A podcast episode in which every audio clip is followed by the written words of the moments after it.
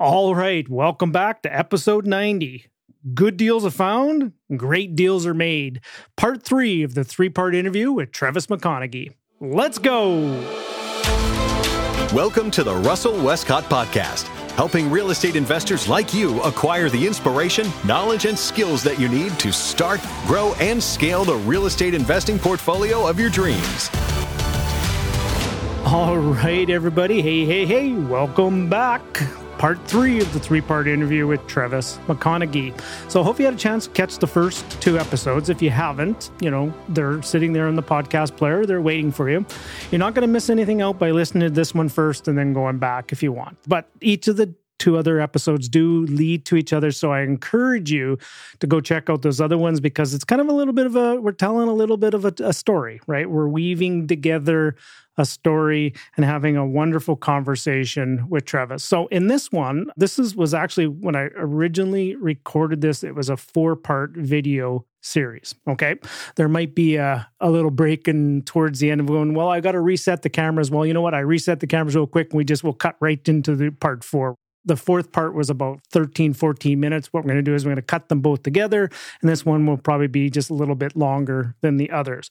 Between this one and the last part of the four part, which is only a three part in the podcast that we're doing. So have I confused you yet?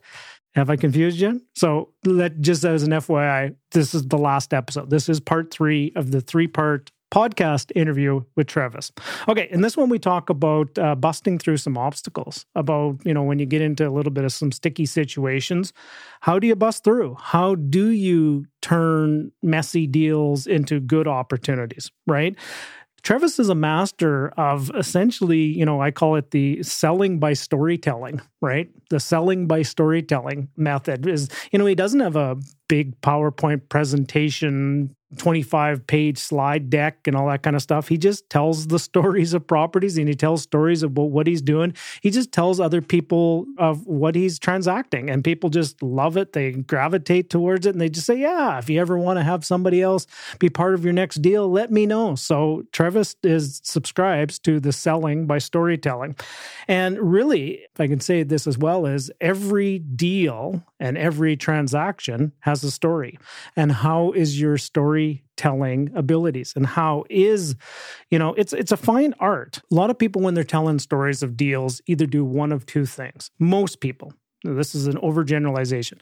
Most people either go way on and on and on and on and on and on and on. Are you getting the point? and then a lot of people sit there go, well, please just get to the point.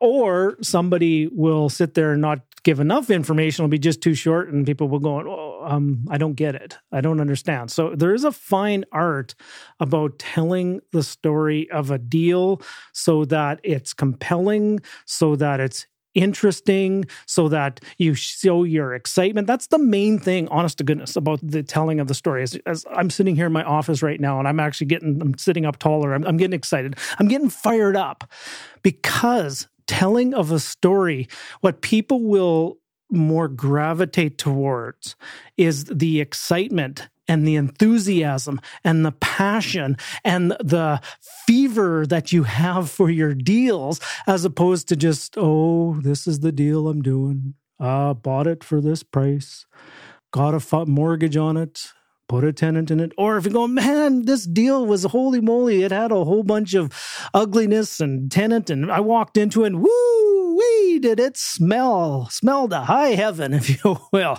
And then you tell the story and you get excited about it and you just share the energy around it because that's what people gravitate towards is the energy that you bring. And people want maybe a piece of that energy and they'll want to partner with you and work with you because you're bringing an amazing energy to it.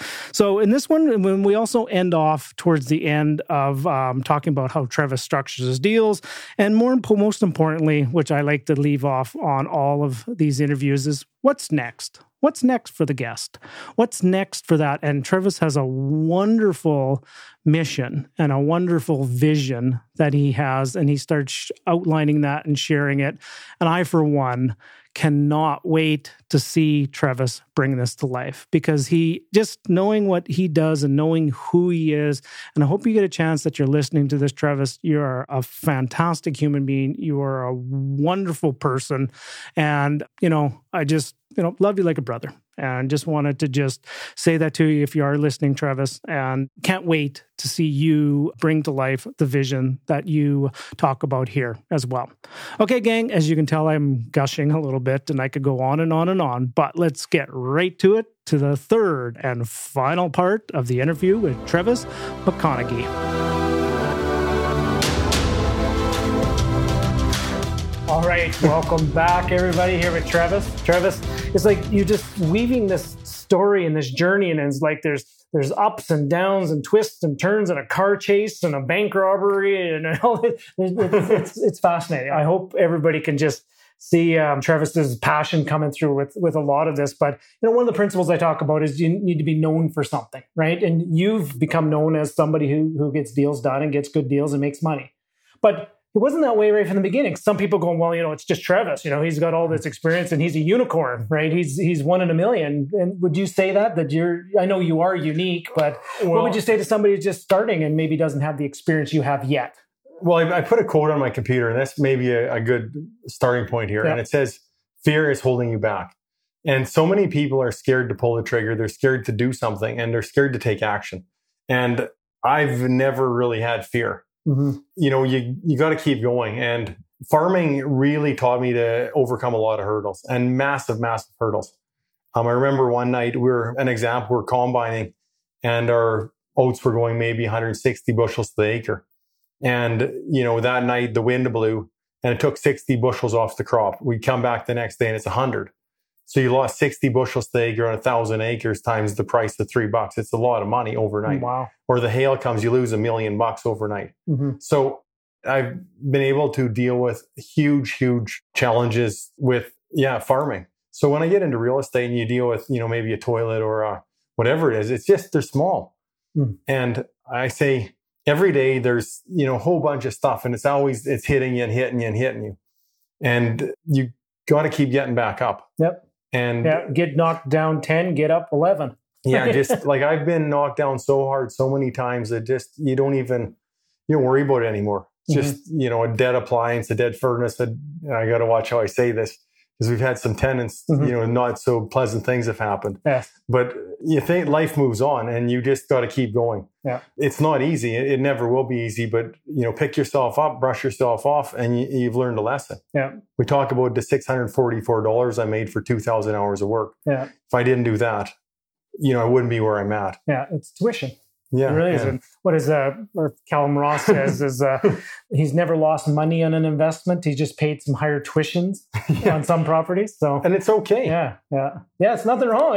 As a matter of fact, I think it's actually it's necessary. So if you actually yeah. haven't had some massive and some big failures and some big challenges, you actually haven't either done enough or you haven't been in the game long enough. Yeah, I mean it's going to happen. Um, you know, you get a JV partner, and I haven't actually worked with a lot of JV partners. I'm probably maybe 10% of my portfolio is JV. Mm-hmm.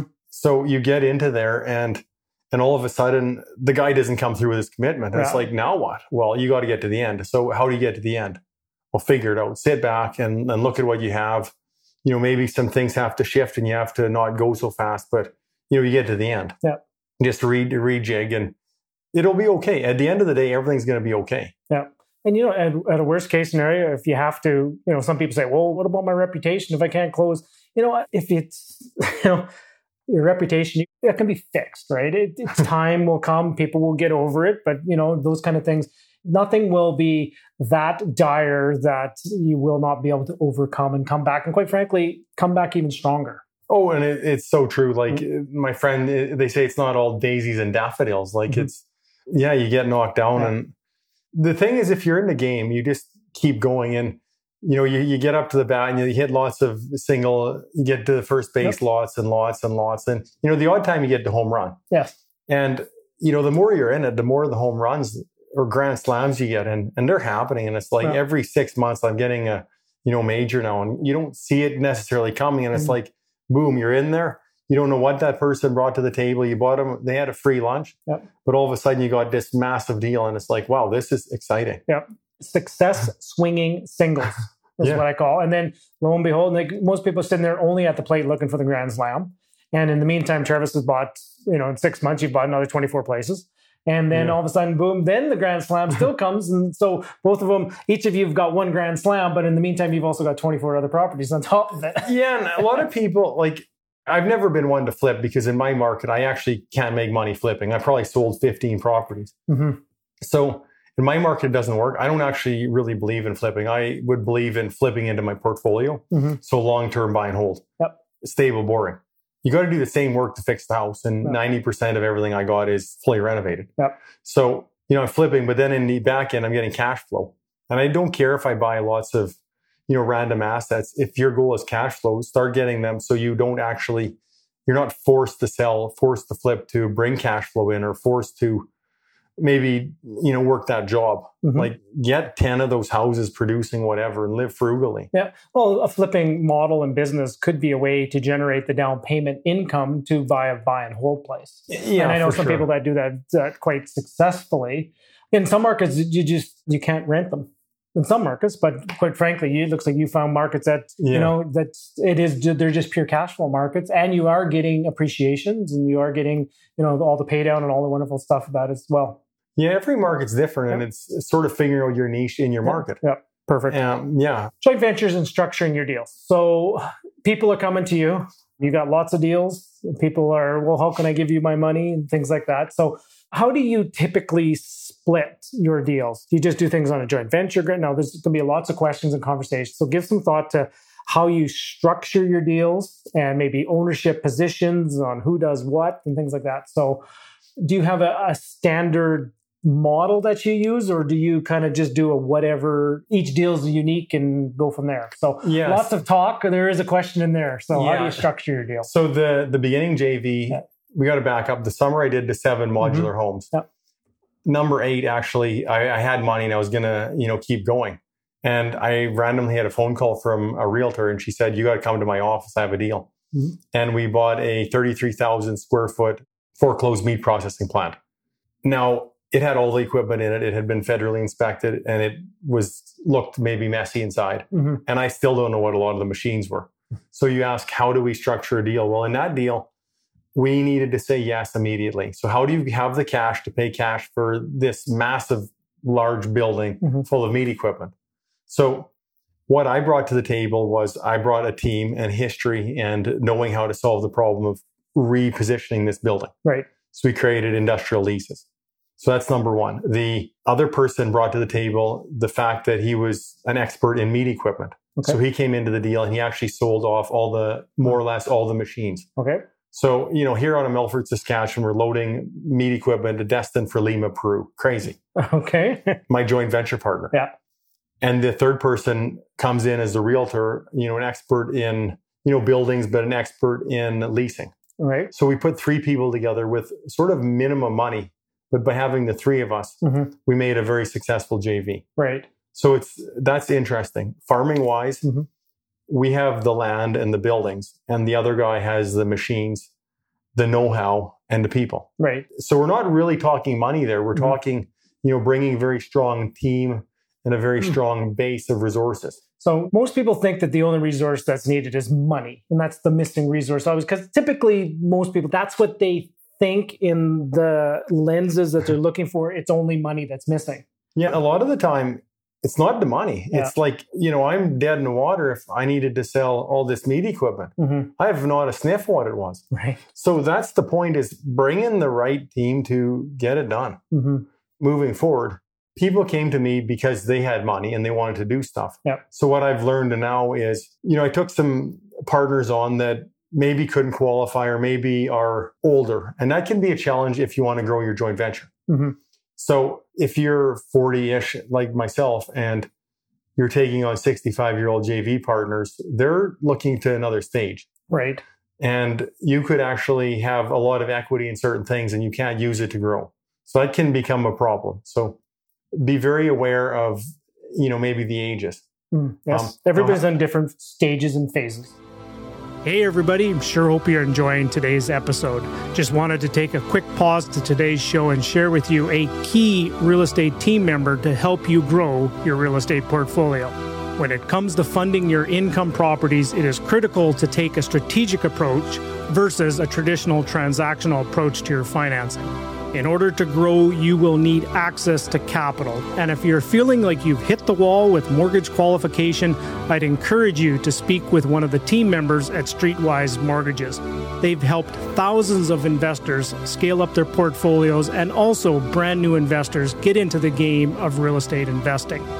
Book a time with them to have a custom created financing roadmap on top of the financing roadmap, you'll receive a summary report on the best 18 Ontario markets to invest your money.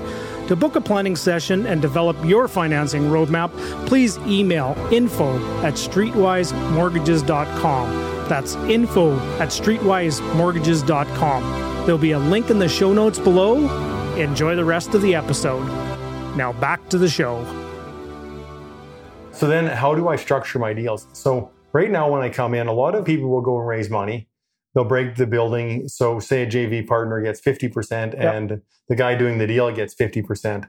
Well, I'm actually pretty good because a lot of people might buy a ready to go property and do a 50 50 and somebody buys the deal. Well, I'm doing a really messy deal because mm-hmm. I'm creating so much equity. So, generally, a person puts in the money. I find the deal, but then on the back end, I try to give all the JV partners money all back. Right. Really quickly. Really quickly. And then recycle. Well, and then just keep them going and keep it going. So really, you know, I structured as, and this is what I'm going to share hmm. tonight, and you may be aware of this or not. It's I count of four things. There's money, mortgage, management, and mastery. So for this case scenario, if I was splitting this out, the actual how to put the deal together, the mastery of it, the deal of what's in Trevis's head, that's a, the lion's share of the waiting is on how to put the deal together. The money sounds like it's actually quite irrelevant almost. Yeah. Right. And then mortgaging, sometimes there's a little bit of value there, but also the management too. So there's, there's, you got the systems in place. So it's, yours is more very heavily weighted to the actual good deal that's being put together. Yeah, and the more of these I do, I realize that I was doing so much work mm-hmm. and I'm so non traditional. You know, people say this is how you do a JV. Well, you don't know until you've been there. Yeah. You know, and unfortunately, you could go and do 15 deals with, you know, random people and then you realize, oh, you're out of time because you're so heavily on the management because mm-hmm. you're the master. Yeah. So now I'm realizing, okay, how do I compensate myself because I'm the master and because I'm the manager? Mm-hmm. And that was maybe the missing part. Yeah. So we'll just allude back to the Pierre Paul model when he buys apartment buildings, cleans up the problem, refinances, pulls equity. Yep. So when I got JVs, I take their money, I put the JV money into the deal. We'll do a very, very creative deal, and then we'll return the money. Right. So it's sort of the same as the apartment deal. Hmm. So that's part number one is trying to get every dime every time. Yeah, every dime, every time, and the velocity. Nice. Yeah, I and I was going to say yeah. velocity. So that's you know what a lot of people forget is velocity because mm-hmm. you could sink a hundred grand into a deal and it takes a year, but you could take that hundred grand and recycle it six times mm-hmm. and keep going. So velocity is number two, and then on the third is if you got these assets, how much cash flow are you getting out of owning the assets is the number three. Right. So it gets really interesting, you know, once you start hitting two, three, four. Right. And, so there is yeah. no real, you don't really have, you know, a lot of people just want to have what's the cookie cutter answer and they want to process. And you're like water, it flows. It's very, it's very fluid, right? And how it's structured. And each deals, it's got its own uniqueness. Yeah. So there's sort of two things, and I'm not exactly sure how mm-hmm. yours are, but you know, you have a JV agreement on the mm-hmm. top. Yep. Now that's, uh, you know, in Saskatchewan, we register them through information services. So there's like a provincial registry yep. of joint ventures. So you could have. Um, so that joint venture gets registered on the title, or you can actually, there's an entire registry of joint ventures. Yeah, well, it's like a corporation. It's okay. essentially equivalent of a corporation, but it's a joint venture. Okay. So, as an example, I have Thompson Logistics joint venture. Right. That joint venture files income tax every year that JV is made up of A, B, and C. Right. Yeah. I've in some of the conversations, there they'd be like unanimous shareholders agreements. Yeah. In essence, right? There's essentially a joint venture agreement with articles of incorporation attached to it as well. So you incorporate yeah. the JV, right? Sort of. Okay. They have the JV agreement for the joint venture, And then you can have three corporations own the JV or Yeah. So if you and I were to do a deal, there would be a joint venture, Yeah. and that would be an incorporated entity, registered entity, yeah. registered. Yeah. Yeah. And you could hold that via a holding company or a personal. Yeah. And I could hold my shares uh, either way However, I want, whatever yeah. way works for me too. Yeah. Right. Okay. So, I think we're talking the same thing. And then the next part of that, so we've got this, and then if you got a whole series of deals down here, Yeah. like or the umbrella if they're up here. So you got House One building all these series. Yep. So each of these has a memorandum of understanding. Yep. So then you got the terms of the deal in a memorandum on the top. Yeah, memorandum un- understand it's very similar to uh, you know expression of interest or letter of intent or it's not a legal document or is it a, in your case is it a legal document Well, they're written up and signed by the people in the joint venture. yeah so everybody agrees to it signs it off but those are just like it would be like an addendum to the agreement in essence each deal has its own Yeah. M- But MOU. you start doing a lot of different houses and you know, one might be easy, one might be hard, and the splits might change. right So so then each memorandum of understanding has its own unique splits and Right. money in and things like that okay Yeah. I'm a non-traditional JV person because Yeah. my deals are generally quite complex in the single family world. Yeah. Okay. Yeah. So you have like this overarching registered joint venture agreement that kind of has a lot of boilerplate templates and eh, standard exit clauses and all the the lawyer Right. mumbo jumbo. Sorry, All, all done by the lawyer. all done by the lawyer, yes. And then each one of the deals has its own memorandum of understanding Right. that spells out the particulars of that de- transaction. Yeah. Okay. Good. And then the other sort of nuance in here is some people get in and you do a project and you don't know what the exit necessarily is on the, the day one. Mhm. But I've been doing projects and they say, well, you know, funnel the money in as the project comes along. Mhm. And you don't necessarily have a separate bank account. So I've made that mistake. So now you need a separate bank account for each project with every different person instead of having your main company and getting the money flowed through. Right. It just it gets way too complex on the one end. And how you learned most of this is you had personal advice from your accountant and your lawyer because you have other business holdings and other, Yeah. other business interests. And we never did complete the story. Do you still own the travel company or did you sell that one off? Yeah, so actually, the year previous to Yeah. the, um, you know, doing the JV on the farm, Yep. we sold the travel company. Okay. So that doesn't exist. But you know, that said, um, I've always loved traveling, and I continue to travel an awful lot. It's Nice. just been fascinating. Well, that's what people from the prairies, they just, you know, they get the travel bug. So Being by those uh, oceans that we were in the prairies, right? yeah, I, I got to back up on this. And you know, why am I, you know, an action taker, and why could I, you know, maybe a great negotiator, great at doing deals? Well, people say, why are you good at what you do? And I say, it's the markets of the world.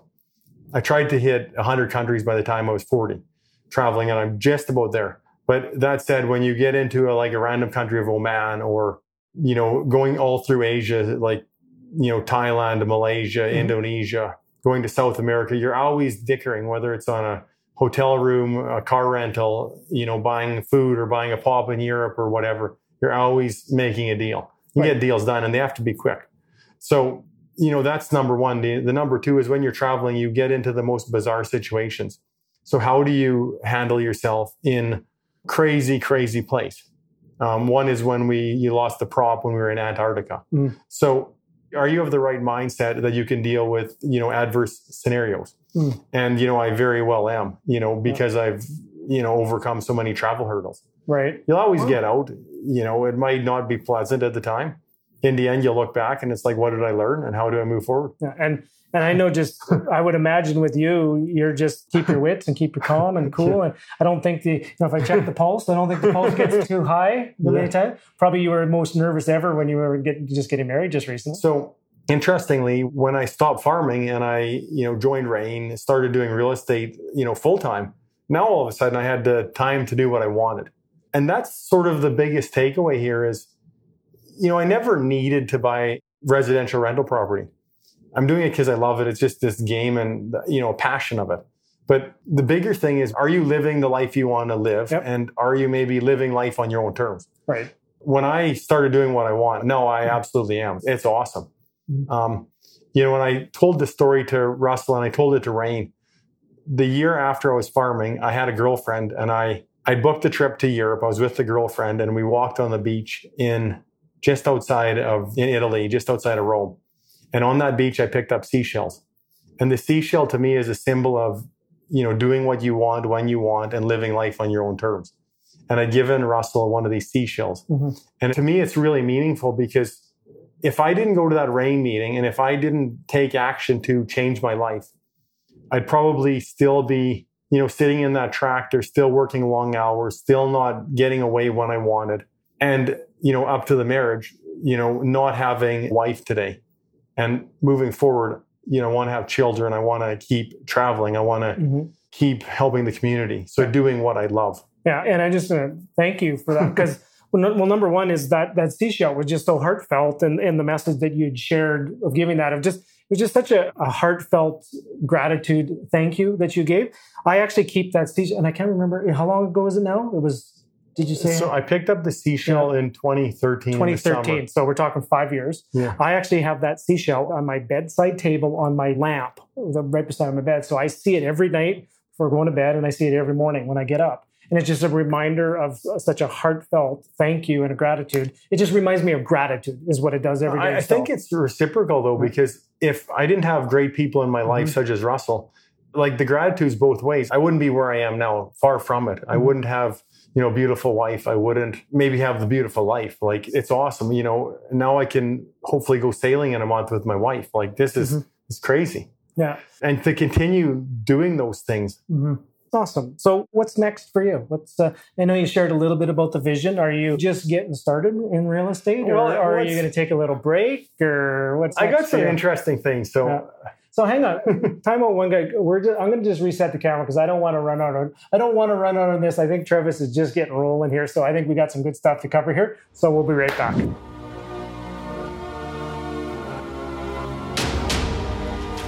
Well, there you have her, ladies and gentlemen. Sure hope you enjoyed the three part episode with Trevis McConaghy. Uh, what was your key takeaways? What were some of your key things that you gleaned from this wonderful story and in depth interview with one of the most interesting people in real estate that I know? He's just one of those guys that just every time I get a chance to meet him, I always leave with a big giant smile on my face because he's just an interesting character, would be the best way I can just describe it. So if you've met Trevis or had the opportunity to have a conversation with him, you'll never forget it. Okay, so but what was your key takeaway from that? You know, maybe what are you going to implement within your real estate investing business? Now, I know Trevis and the stories and the strategies he talked about is I totally get it. It's not for everybody. It truly isn't. And I've mentioned this in the last episode that it is for somebody that maybe has aspirations of going full time into the business. It's somebody that maybe wants to get into and make the side hustle the full hustle, if you will, within real estate. But it is a full time business for Trevis. It is a full time job to searching out assets and just honest to goodness, probably the miles he puts on his vehicle of getting going around Saskatchewan and Alberta and small towns of seeing properties would crush most people, right? Just the schedule he would keep of that. And just imagine you, you probably wouldn't be able to do that if you had yourself a full time job or a full time gig. But if you have an aspiration to get to that level where it is full time, where you're full time in the business, this is a wonderful example and a wonderful inspiration for you to take that next leap if that is the direction you would like to go. Now, if that is a vision that you would like to go towards, let me know. I can help. I truly can't. I've been very blessed with um, helping some of the most high performing real estate investors across this country, helping them transition away from their jobs, helping them transition into if full time in the business of real estate is in the cards for you. I've been helping people out for to be truly honest, I've been helping people for 20 years of doing that.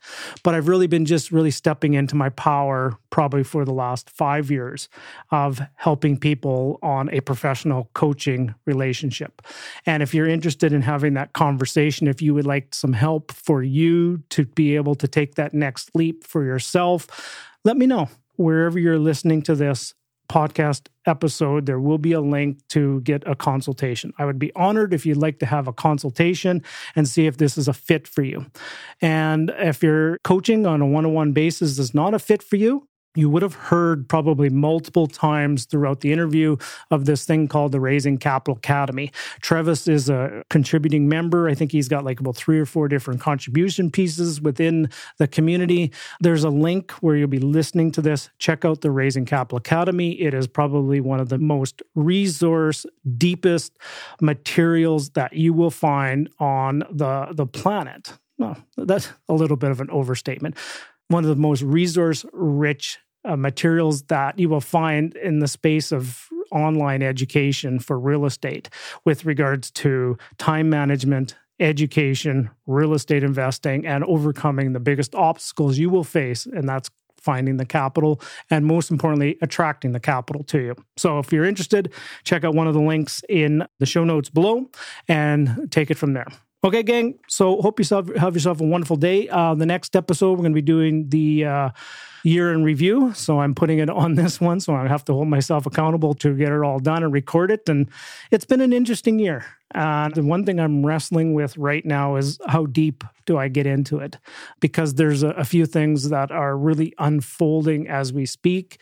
And yeah, I'll save that for the next one. I have some thinking to do about how deep I want to go into that episode, but it's been incredible year. Now, I would encourage you as somebody who's listening is have you done a year in review? Have you done a year in review? Have you shot a video? Have you shot a podcast? Have you recorded? Have you typed something out? Have you shared with maybe people that are on your social media of what has happened for you over the past 12 months and doing a little bit of a year in review? It's not a you know, a braggy, braggy, look at me, look at me, unless that's what you need to do. That's okay too. But mostly is maybe it's um, a re- reflection maybe even if it's just doing it in on a piece of paper in a journal and just writing it out and nobody's going to see it have you taken the time to reflect upon the year that was 2021 and have yourself in a wonderful place to really set up 2022 with some power, some excitement, some incredible goals that you have. And one of the things I'm going to be doing early in the new year is I'll walk you through a little bit of um, some goal setting and I'll walk you through a goal setting process. And um, so stick around. More to follow. It'll probably be maybe um, maybe I'll probably do it on a live broadcast or something pretty close to the the start of the new year, and it might be just part of the weekly live broadcast that I'm going to be doing. And right now I've earmarked uh, Wednesdays every Wednesday to bring out a live broadcast on my YouTube channel. So make sure you subscribe to that. So I guess if I'm putting it into this podcast, I'm gonna have to be held accountable to it. So guys, make sure you subscribe to the podcast because there will be a weekly YouTube show coming out. And I'm just kind of working my way through all the content and everything like that. But it's on the books. And I'm making a commitment here on the podcast to bring that out for you guys as well. Okay, so guys, remember one final time. You know how we end off each and every one of these episodes? In every interaction you have with another person, always leave them feeling inspired, encouraged, and always come from a place of love. Bye for now, y'all.